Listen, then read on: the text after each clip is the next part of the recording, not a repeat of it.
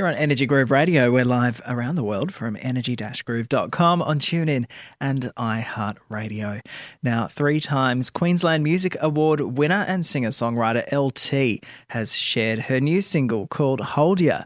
She joins me on the line now. She's all the way up in Cairns. Uh, how are you, LT? I'm really good, thank you.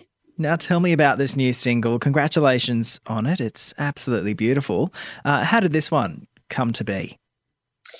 Uh, it was just one of those songs that kind of wrote itself, which was really nice. Uh, you don't always get those ones, so it kind of just, as I started writing, it it happened and it was written, and I didn't have to keep revisiting it. Um, but it was written during the very beginning of the pandemic, where we all started getting forced into lockdown across the globe, and I think I just became really aware of how much pressure um, that put on relationships, whether they be romantic or otherwise. Um, your work relationships, your housemates, your family, whoever you're kind of bunkered up with, um, it, it, you know it reveals a lot about your your patience levels, and that that being said, my own patience levels and, and how you responded to things, and so I think that that song, um, you know, was kind of written about that and just noting um, that you know despite the fact that a relationship might be going through a little bit of strain um, if the love is still there then then you stick it out. And so yeah that's the, the story behind hold ya what did you discover about yourself and the relationships with those around you during that awkward time where we were all adjusting to this new life that we were living? Um, i found myself I, I guess more so than anything was um, adjusting to being forced to slow down. And I think that that probably puts some strain on my own relationship because I'm, I'm one of those people that's a bit of a workaholic and I'm always busying myself, which isn't necessarily a great thing. And I was about to get really busy uh, with the release of my last album, Happiness Is, and was about to start touring uh, across Australia and also in the UK. And then COVID happened. So it was just that kind of adjusting to, I guess, the disappointment of the loss of opportunity, but also forcing myself to do other things. And I did do other things. I, I didn't do music stuff at all. And it was really nice. So I kind of had this big shift from feeling quite uneasy and quite helpless and useless to feeling quite content just doing really mundane stuff around the house and in the garden. And yeah it, it kind of came full circle for me. It was it, it was um, it had its pros and cons. And how are you feeling now in hindsight, looking back at uh, the release of Happiness Is and um, I guess the challenges that you, you perhaps overcame I think I'm feeling pretty good, pretty pretty positive, and and hopeful that these sorts of things will will resume at some stage. Um, you know, there there has been quite a lot of feeling of of loss because the industry as a whole is struggling. So I don't know who can say whether the industry will actually survive or not because everybody in the music industry can't go back to work. So um, yeah, it's it's a little bit of a, a, mixture of feelings, I guess. I mean, I will always write; nothing will stop me from writing. But um, w- with that comes being able to afford to record, and the way that you do that is by touring. So mm. it's yeah, it's a a tricky one that question. yeah, well, look, um, it's one of those things that probably only time will tell at this stage. Yeah, um, yeah, I think so. But congratulations on Hold Ya. It's already garnered some impressive accolades, such as placing uh, as a semi finalist in the International Songwriting Comp and uh, as a finalist in the Q Music Awards. Um, how does that feel to, you know, have a, a, track that essentially was born out of quite a turbulent time uh, gaining so much traction for you? Oh, it was a great feeling. It was a really nice, positive thing to happen amongst all of it. And I didn't expect it to have the response that it did. So it was a really nice surprise when people kind of latched onto it, and I had that recognition, which had kind of tallied up even before it had it had officially released. So it kind of filled me with excitement and just feeling like, oh wow, you know, I've I've done something that people really connect with and which is what music's about at the end of the day. So yeah it's it was great. It's nice to know all that hard work pays off. Hmm. and will this be forming a larger body of work coming from you even though you, literally dropped an album not too long ago? Yeah. Yeah uh, it, it, will. Um, i do have more music coming out later this year and the plan is, is to keep recording and at some point some of these releases will be a part of a body of work. So mm. that is the plan but i don't have a, a specific timeline on it at the moment. Um, and i've noticed that you've had a, a I guess a little rebrand um, in between uh, now and your last yeah. album. So you're now known as lt um, as opposed to leanne tennant. So tell me about that change uh, well, um, throughout my life, Leanne Tennant is always misspelt. And I'm not just talking about in the music world, but throughout my life, letters mailed to my house. I've had all sorts of things. And I've had Turnat, Pennant, uh, the, just the list goes on. And, and I've just, it's become such autopilot for me whenever I'm on the phone or when I'm saying my last name is to spell it T for Tom, E double N for Nelly. and it just, you know, it gets annoying. But over the last few years since getting back into music, everyone that I work with calls me LT. And it's just something that I didn't um, ask for, but someone just started saying it and now everyone does. So I respond to that and have been for years. Um, so it just kind of made sense to simplify things. And I felt like it was time for a little bit of a change. Um, I haven't necessarily hugely re- rebranded my sound since the last album, but um, it's just a, a more streamlined way to get my name across. Absolutely. Now, I'm curious about your, I guess, start in music uh, because you you were born in the UK, from what I understand, and you were also raised in Papua New Guinea. So, um, tell me about, I guess, uh, your journey into music. How did that start?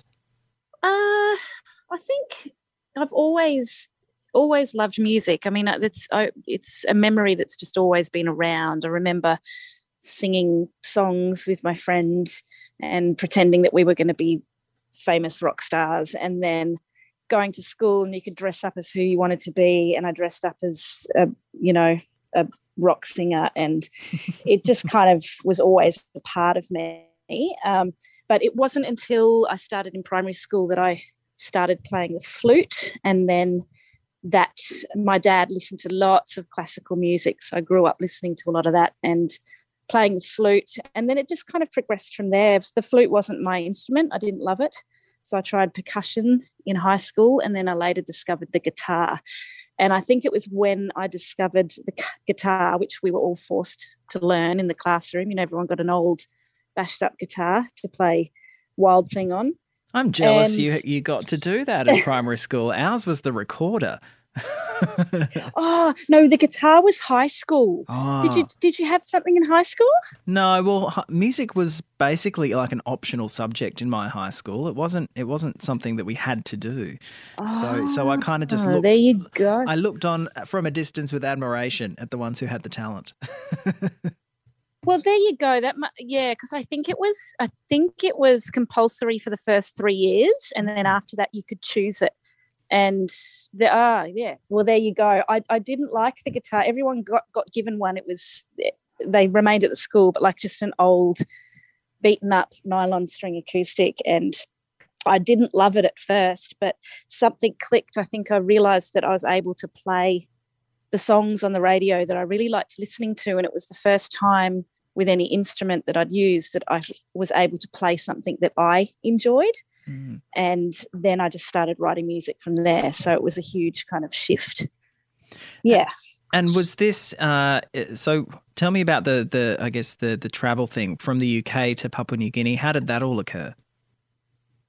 So my dad was I was only about two or three at the time, and my dad saw a job offer in PNG for IT. Mm-hmm. He's worked in IT his whole life. He's a the, the stereotypical IT crowd, and they just mum and my dad just decided let's do it and let's give it a go. So we flew to Port Moresby, and what was supposed to be a year turned into seven years. Wow. So I went into schooling there, and I think it was about grade four when we decided to leave the country. And the choice was to go back to England, but mum and dad really wanted to to try and live in Australia. So we moved here and then we had to wait kind of a couple of years and apply for citizenship and eventually got it, which was great. And then we were allowed to stay in the country. So yeah, I, I think my life would have been very different um, you know, had I remained in any of those other places. And I, I feel a strong connection and yearning to be back in those places as well. So it's it's really bizarre to be able to, in my heart, call three places my home. Mm.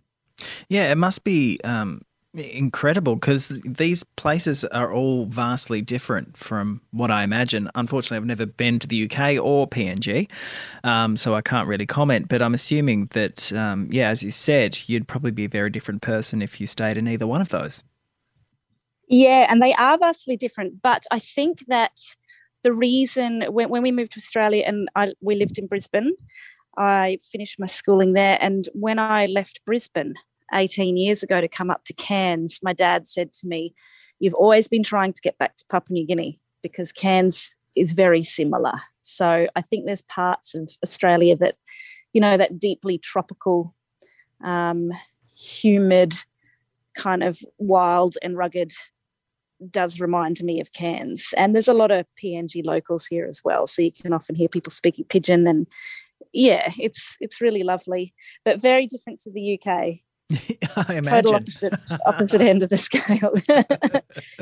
yes, I imagine um, the UK and PNG probably seem worlds apart. Tell me about what is coming up for you this year um, on the back of Hold Ya. I do have another single which will be released later this year. I don't haven't decided on a date yet. Mm-hmm. Um, but it is ready to go. So, pretty excited to get that one out there. And then hopefully, um, over the, the course of the next year, be able to earn some money to record some more songs and put them out over the next kind of 12 months. So, yeah, fingers crossed. We'll just have to wait and see. Um, yeah, I've got to say, uh, the music video for Hold Ya as well um, is something special. Uh, where did you film that? Because it looks like you're at um, uh, a roller skate rink uh, somewhere. Yes, uh, that's in Cairns, and I needed to record a, a music video fairly quickly. And a, a lady that I work with, Chelsea Johnston, she is a wonderful friend, but she's also just started uh, trying to film videos. And so we hooked up on this, and she had the great idea of going to the Cairns roller skating rink. And it's just really like 1980s deco inside and still very untouched from that time and it was a really lovely vibe of just everyone I put a call out on Facebook and said, Who's interested in being a part of this music video? Come and have a skate. And the vibe was so lovely. I, I, remember walking around on the night and listening to people have separate conversations, and they were all rehashing these memories that they had of when they were kids and used to go roller skating. And there were just some beautiful stories and lots of people laughing and lots of people falling over and getting back up. And it was just oh, really, really lovely video. And everyone had it such a great time. So, and Chelsea just kind of went above and beyond. So when it got picked up by Rolling Stone as it got released, it was a really, really great moment because Chelsea had put in so much work and everyone had contributed so much of their time and to get a result like that was pretty special. I love it. And roller skating rinks, you're right. Um, it's not just, I, I, think, the one in Cairns that's uh, kind of trapped in the 80s. I think that's all roller skating rinks that yeah, I've experienced. I think, I think, it is. And it's so great. It's. I, I hope that that never changes. The one in Tassie where I grew up is exactly the same. how it was, um, but it's nice Even, that it's nice that you have positive memories it, of yours. Yeah, well, I just remember that's what we did, you know, like every party was at a skating rink and then you'd go skating on Friday nights and there'd be, yeah, I just re- remember it being such a big part of my childhood. Mm. And, you know, going, even going into the, the canteen at this one, all the, the lollies and the candy and stuff is very similar still to what was available when I was a kid, you know, some of the names have changed Yes. um, of some things. But you know, the general idea of just you know lots and lots of crap, which is great. oh, look, That's what you want when you're a kid is to go roller skating and eat all the stuff you're not supposed to. yeah, that's right. And probably some of the candy is still the same candy. For, for Yeah. Yeah, yeah, it could be. All right. Well, LT, um, hopefully we'll see you here in Sydney at some point performing uh, some tracks from your album as well as these new singles that you have coming out. So fingers crossed that uh, everything calms down in the world. Yes, I hope so. I did have some shows scheduled down there, but they got cancelled a couple of times. So I think that I do feel that that is something that is going to start happening over the next six months. So I, I'd love to get back down to Sydney. I love playing down there. Yeah, So yeah, fingers crossed. Well, thank you very much for your time. I really appreciate it. And congratulations on Hold Ya again. Thank you so much. Thanks for having me.